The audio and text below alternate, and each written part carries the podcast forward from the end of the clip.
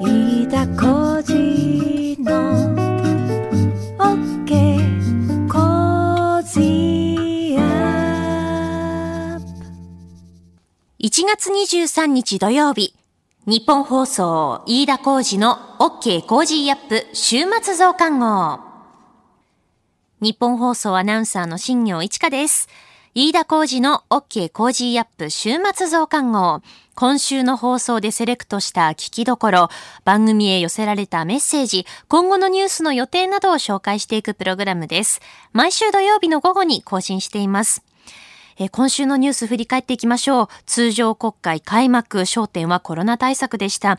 北朝鮮で最高人民会議開催、菅総理就任後初の施政方針演説、吉川元大臣と鶏卵業者の会食に農水省の幹部らが同席。池袋暴走事故遺族が民事訴訟。そして限界体制の中、第46代アメリカ大統領にジョー・バイデン氏が就任しました。これらのニュースについて今週はお送りしました。それではまず各曜日で取り上げたニュースを紹介していきます。1月18日月曜日、ジャーナリストの須田慎一郎さん。海外メディアによる東京オリンピック中止の可能性というニュースを受けて、想定される影響、さらには日本国内の政局、国会解散の可能性について伺いました。19日火曜日、ジャーナリストの有本香里さん。国連安保北朝鮮制裁専門家パネル元委員の古川勝久さんとお電話をつなぎまして、北朝鮮の軍事力やバイデン政権との関係など、その実態を解説していただきました。20日水曜日、ジャーナリストの鈴木哲夫さん。通常国会各党の代表質問がスタートというニュース。菅総理にまつわる官邸、政府、自民党など様々なパイプの通りが良くないということで、えーこれは菅総理の政治手法がスパッと前振りなく進めることが多いからだと解説していただきました。21日木曜日、東京大学公共政策大学院教授で政治学者の鈴木勝人さん。第46代アメリカ大統領にジョー・バイデン氏が就任。アメリカ・ニューヨーク州の慶応義塾大学教授岡山博さんにこちらもお電話つなぎまして、現地での様子伝えていただきました。22日金曜日、ジャーナリストの佐々木俊直さん。新型コロナウイルスのワクチン第1弾は来月中旬に到着というニュース。マスコミが誘導する反ワクチンの動きについて各メディアの報じ方を紹介して、えー解説していただきました。今週はこの反ワクチン報道の動きについて振り返ります。それでは今週のプレイバック。新型コロナウイルスのワクチン第1弾は来月中旬に到着政府関係者は昨日確保を進める新型コロナウイルス感染症ワクチンの第1弾としてファイザー製1万回分超が2月中旬に日本に届く見通しであることを明らかにしました。また菅総理大臣はこれに先立つ参院予算委員、えー参院本会議の代表質問でえー全体として3億1000万回分を確保できる見込みだと述べております。えーこの量は今月20日に正式契約を発表したアメリカのファイザー製を含め政府が契約した欧米3社の合計の供給量を意味するとのことであります。えーファイザー1億4400万回。アストラゼネカ1億2000万回分モデルナ5000万回分ということだそうです、一人2回打たなきゃいけないので、まあ、ね。はい。2億、えー4000万回分ぐらい必要って考えると、まあ、一応それは上回ってるからいいのかうんな。ただ若干遅れ気味なのは心配ですけどね。はい。えっ、と、イギリスはもう、アメリカは12月から打ち始めて、あそうですね。そうです。ん。もうイギリスはね、2月までに1500万人とか言ってる。あと、えええ。でもまだね、アメリカ、イギリスは人口の2%ぐらい。イスラエルが20%達してる、ええでもうしかもすでに、ね、効果が出てきてて、感染者が減ってるっていうね、うん。でまあ、4全全世界で4000万か5000万人がすでに売ってるんですね。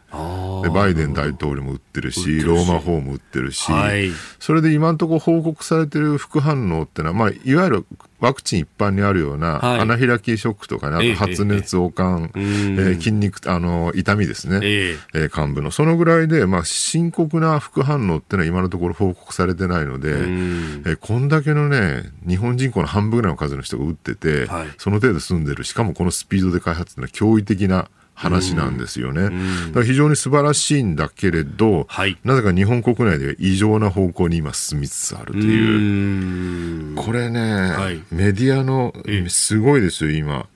えーっと、アエラが、はい。えー医師1726人の本音、ワクチンすぐ接種。3割、わずか3割しか打つ人はいない、お医者さんなのにって言って報道をして、はい。で、新潮がですね、デイリー新潮、週刊新潮ですね、えええええーコロナワクチンを絶対に打ちたくないと医師が言うわけっていう記事を出し、で、さらに毎日新聞がですね、はいこれ元の原稿、記事は、あええの、オリコンニュース、はい。音楽系のね、あそこなんですけども、女子高生100人に聞いたコロナワクチン6割が受けたくない。はい。女子高生に聞いてどうすんだって思うんだけど、サンプルも100人じゃね、んですよ。全体を表さないし。で、さらに TBS、はい。自分たちは実験台、ワクチン接種優先の医療現場から不安の声っていうね、もうマスコミ、まあ、毎日新聞、TBS、アエラ最新聞ですね、それから、はい。えー新週刊新潮って、いわゆる新聞雑誌からテレビからですね、続々とこの反ワクチンの記事が、登場してきているっていうね、異常な状況になってるっていうね。で、これものすごいあの、医療業界とか医療界のですね、はい。えー人たちから猛反発を受けていて、みんなすごい怒ってですね、うん。まあその背景にはね、例の子宮頸がんワクチン、はい。HPV ワクチンですね。はい。えーあれに対してほら、あの、2010年代前半ですけども、朝日新聞が、えー副反応が多くてね、人が死んでるみたいなキャンペーンをガンガンやった結果、ええ。ー厚生労働省が接種干渉、要するに接種をお勧めしますってやめてしまって、そうですね。結果として今、日本だけが子宮頸ワクチン死ぬ人が年間何千人もいるっていう状況になってしまっている。その、えー大変強い反省があるから、はい。今回は反ワクチンにならないようにしようってみんな言ってきたのに、言ってたその朝日新聞の現アイラがですね、もうまた、はいまあ、まあ、もうそういうことやり始めたっていうねどうなるんだってみんなすごい怒ってると。ええで、結果的に今、アエラはですね、はい。見出しを差し替え、ああ、あの、なんか、見出しがネガティブに見られるとは思わなかったみたいな編集者のツイートがあったりとかして、思わなかったんかいっていうね。思わなかっ。たって、そうやって書いてんじゃんって、ワクチンすぐ接種3割って、えー言ってた見出しをですね、ええーワクチン接種、種類による接種は6割に変えたっていう。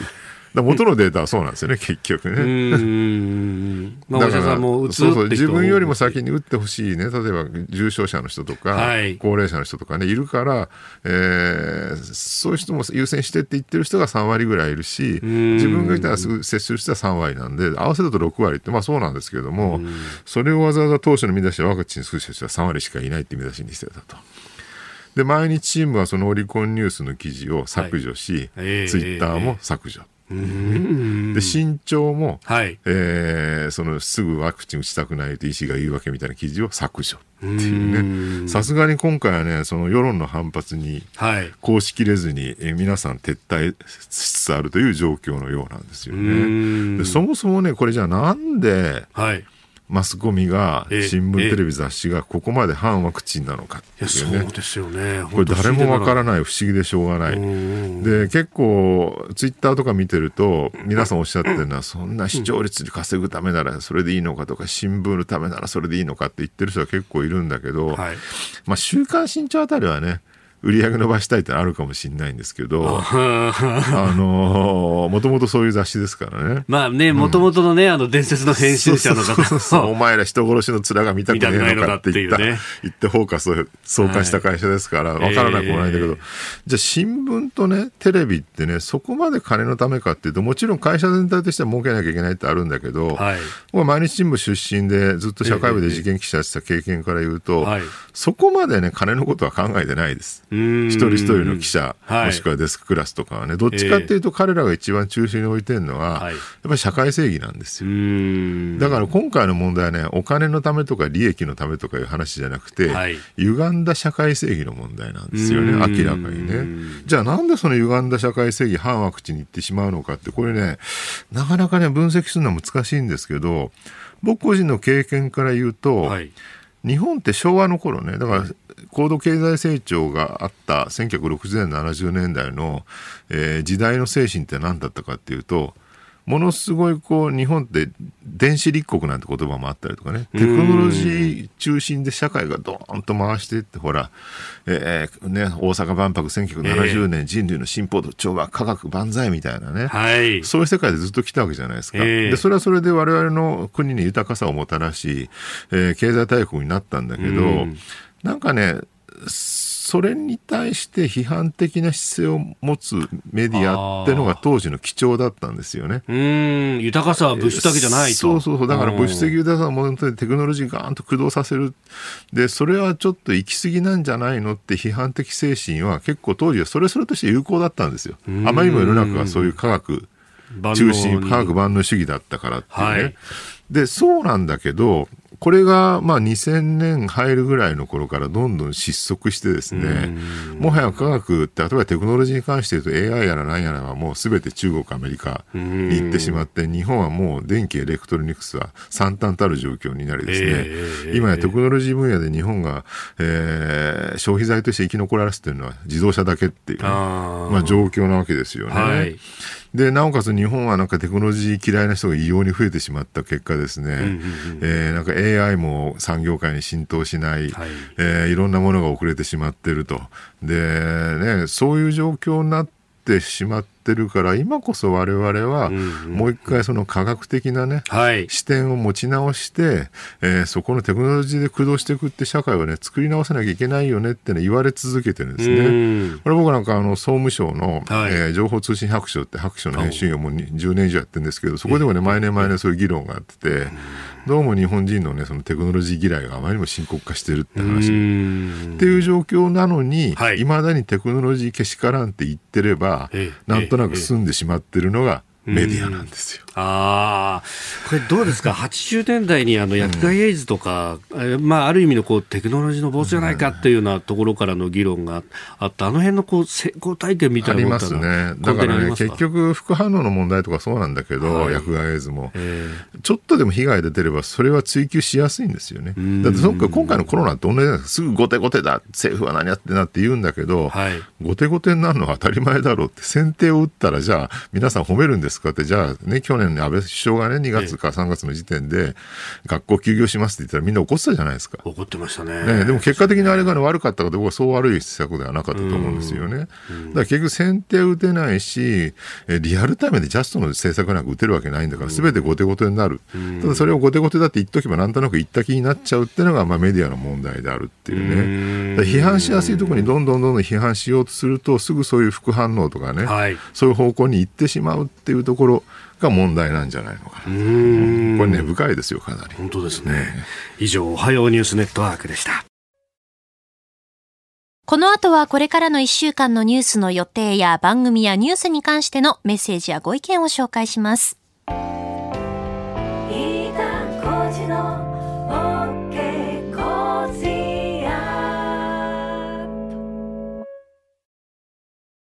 ニッポン放送アナウンサーの新行市佳がお送りしている飯田浩司の OK Cozy up 週末増刊号。続いて番組に寄せられたメッセージを紹介していきます。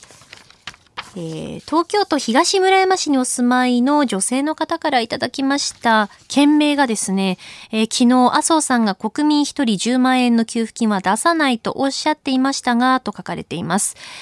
えーこの冬の間のステイホームは光熱費がぐーんと上がり厳しい生活です。灯油、光熱費を払うためには食費を減らさなければいけません。去年と違ってとても寒くなりましたから、休職中なので協力金として少しでも欲しいですといただきました。そうですよね。あの、テレワークですとか、あの、在宅勤務されている方は、そのお家で過ごす時間というのも長くなって、まあ暖房を使ったりですとか、そういった部分で光熱費はね、またぐんと上がっていますよね。えー続いてはですね、神奈川県相模原市にお住まいの40代の、えー女性の方からですね、えーコロナ入院拒否で罰則についてということでメールいただきました。え世の中には仕事を休みたくても休めない人、休むと言い出せない人がたくさんいます。特に若い人、シフトの関係や周りに迷惑をかけてしまう。休むと辞めさせるなどの理由。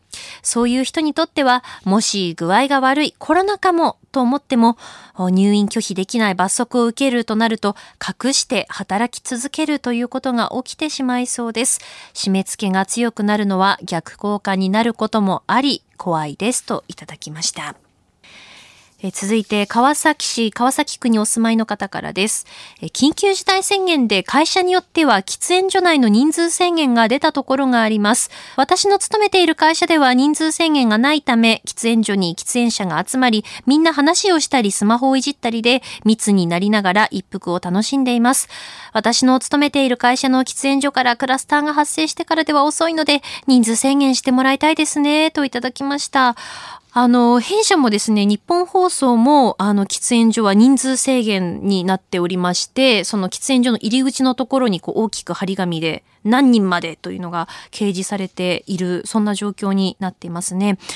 あのね、喫煙される方ね、いらっしゃると思うんですけれども、喫煙所をこう利用することがいけないのではなくて、その利用するにしても、その人数であったりとか、あまりそこの場所で、あの、おしゃべりしないとか、そういった部分、やっぱり大切になってきますよね。そう感じています、最近は。はい。えー続いてはですね、ドイツにお住まいの方からいただきました。40代の女性の方からです。えーありがとうございます。ドイツ在住です。去年12月前半にロックダウンが開始され、当初は今月10日までの予定だったんですが、新規感染者の拡大が収まらず、規制を強化した上で、2月7日まで延期、えーそして先日さらに規制した上で、2月14日まで伸びることが確定しました。新しい規制内容の一つは、公共交通機関や店舗での医療マスクの、えー着用義務が導入されることです。このマスクは単価が高くかつ使い捨てなんですよね。連日テレビでオーブンでマスクの殺菌方法を紹介しています。私も2週間に一度の買い物に FFP2 マスクを使っています。1時間着用するだけで喋ってもいないのに、息でマスクの中が水滴溜まるんです。普通のマスクでも息苦しい時があるのに、このマスクがスタンダードになってしまったらと思うと気がめいってしまいますといただきました。えードイツの今の現状というのをですね、教えていただきまして、本当にありがとうございます。そうですか。公共交通機関や店舗で医療用のそのマスクの着用が義務化されているんですね。なかなかその今までこうマスクを着用する習慣がね、特にない方だったりない国だとね、ちょっと違和感を感じてしまったりとか苦しいなってね、思うこともあったりしますよね。えーメールありがとうございました。さあ、続いてはですね、アメリカ、ロサンゼルス在住の40代の男性からからのメールです。えーこちら番組でもご紹介しました。アメリカ・ロサンゼルスからいつも楽しく、ポッドキャストで拝聴しております。私は医療従事者ですので、一般の方より少し早く、モデルナのワクチンを打ってきました。海外在住なので万が一、夫婦で重篤化してしまった時、子供を誰が面倒を見るのかと考えてすぐに接種してきました。私は近所のドラッグストアで受けてきました。特に混雑もありませんでした。針が細いため注射はほとんど痛みがありませんでした。ショック症状が出ないことを確認するために15分間椅子に座っているようにと指示されました。何もなかったので私は車で職場に戻り通常通り仕事をしました。インフルエンザのワクチン接種でも注射した腕が痛むことがあると思いますが、その痛みが少し強く続きました。2日目ですが、その痛みは続いています。でも取り立てて大騒ぎするような痛みではないです。ワクチンの副反応を心配されている方もいらっしゃいますが、良くも悪くも海外で一通り打ち終わってから日本に入っていくので、えー日本の方は安心して打てるのではないかなと思います。えー参考になればと思い投稿いたしましたといただきました。いや、本当にありがとうございます。ねえ、あの、もうワクチンを打ちましたという、こういうふうな、あの、報告、まあ、どういう形であったかというふうに教えていただけるの、本当にありがたいですね。ね、先ほど、あの、プレイバックのコーナーで佐々木俊直さんの解説について、えーお届けしましたけれども、改めてそのワクチン接種について、あの、正しくその知識を得るといいますか、考えることの大切さというのは本当に感じますよね。えーメールいただきまして本当にありがとうございました。さあ、それではこれからの予定を紹介していきます。25日月曜日、気象庁2月から4月の3ヶ月予報を発表。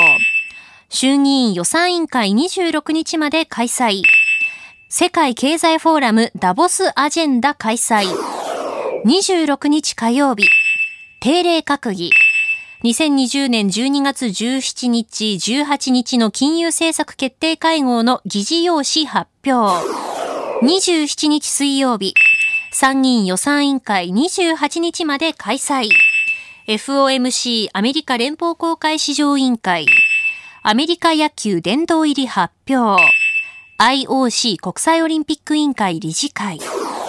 28日木曜日。2020年10月から12月期のアメリカ GDP 速報値発表。日本相撲協会理事会開催。29日金曜日。定例閣議。小池知事定例会見。内閣府1月の消費動向調査発表。総務省12月の労働力調査発表。